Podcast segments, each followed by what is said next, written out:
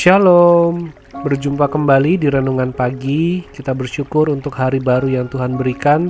Kita bersyukur untuk kesempatan kita boleh menjalani kehidupan kita di hari ini. Mari bersama kita merenungkan firman Tuhan. Kita mengawali pagi kita dengan memperhatikan Kitab Hosea pasal tiga belas ayat sembilan sampai sebelas. Aku membinasakan engkau, hai Israel. Siapakah yang dapat menolong engkau? Di mana gerangan rajamu, supaya diselamatkannya engkau, dan semua pemukamu, supaya diberinya engkau keadilan? Hai engkau yang berkata, berilah kepadaku seorang raja dan pemuka-pemuka. Aku memberikan engkau seorang raja dalam murkaku, dan mengambilnya dalam gemasku. Dalam bagian ini Tuhan mengecam Israel, karena Israel sangat mengandalkan sosok pemimpin.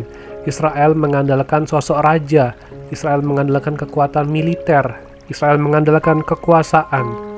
Tetapi ketika Tuhan yang menghukum, ketika Tuhan yang membinasakan, siapakah yang dapat menolong Israel?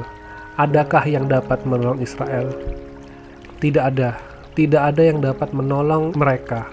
Tidak ada yang dapat membebaskan mereka, membebaskan orang Israel dari hukuman Tuhan. Hanya Tuhan sendiri yang mampu. Itulah hukuman bagi Israel.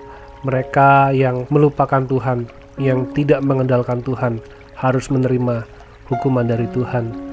Karena ketika umat Israel meminta raja, meminta seorang raja, mereka menunjukkan bahwa mereka tidak mau dipimpin oleh Tuhan. Mereka tidak mau diperintah oleh Tuhan, tetapi mereka menginginkan seorang raja. Kisahnya kita bisa baca dalam satu Samuel pasal delapan mengenai umat Israel yang meminta seorang raja. Tuhan tahu bahwa ketika umat Israel meminta seorang raja, artinya umat Israel menolak Tuhan sebagai pimpinan tertinggi. Israel menolak Tuhan sebagai pribadi yang memimpin kehidupan mereka. Israel menolak Tuhan sebagai raja, dan Israel meminta seorang raja manusia. Dan Tuhan memberikan apa yang Israel minta. Namun dalam bagian ini kita melihat bahwa Tuhan memberikan seorang raja di dalam murkanya. Tuhan memberikan seorang raja di dalam amarahnya kepada Israel. Bagian ini biarlah boleh mengingatkan kita bahwa Tuhan adalah raja di atas segala raja. Hanya kepadanyalah kita harus menyembah, hanya kepadanyalah kita harus beribadah. Tuhan adalah yang maha kuasa. Tuhan adalah tempat perlindungan yang teguh.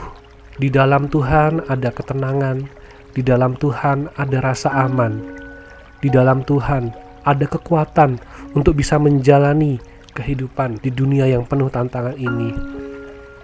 Oleh sebab itu, jangan lupakan Tuhan. Mari kita jadikan Tuhan sebagai pribadi tertinggi dalam kehidupan kita.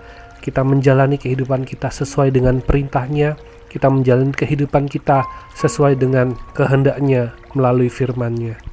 Dan dalam bagian ini kita juga bisa melihat bahwa Tuhan ternyata bisa memberi di dalam murkanya. Tuhan bisa memberi yang kita inginkan. Tuhan memberikannya bukan dengan wajah yang tersenyum, tetapi mungkin dengan menghela nafasnya.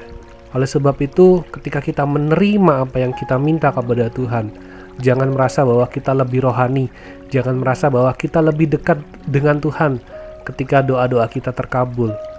Tetapi marilah kita senantiasa mengingat bahwa ketika Tuhan mempercayakan sesuatu kepada kita, artinya kita punya tanggung jawab di hadapan Tuhan. Dan mari kita sungguh-sungguh mempertanggungjawabkan segala yang Tuhan berikan. Kita mengingat bahwa Tuhan adalah pimpinan tertinggi dalam kehidupan kita. Kita mengingat bahwa Tuhanlah yang berkuasa atas hidup kita, dan biarlah kita boleh menjalani kehidupan kita seturut dengan kehendaknya. Mari kita berdoa.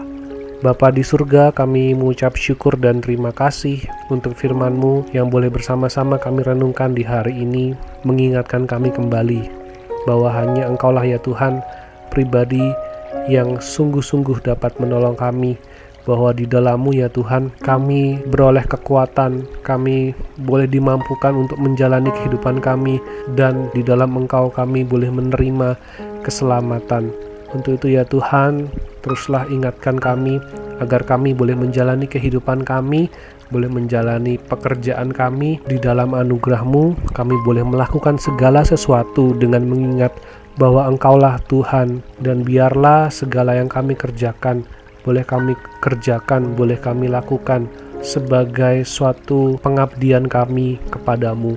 Biarlah kami boleh melakukannya dengan ketaatan kepadamu sesuai dengan firman-Mu. Terima kasih ya Tuhan untuk hari ini. Kami juga menyerahkan untuk kegiatan kami, kehidupan kami di sepanjang hari ini. Biarlah kami boleh menjalani kehidupan kami di dalam pimpinan-Mu bersama dengan-Mu. Di dalam nama Tuhan Yesus kami berdoa. Amin. Selamat pagi, selamat beraktivitas. Tuhan Yesus memberkati.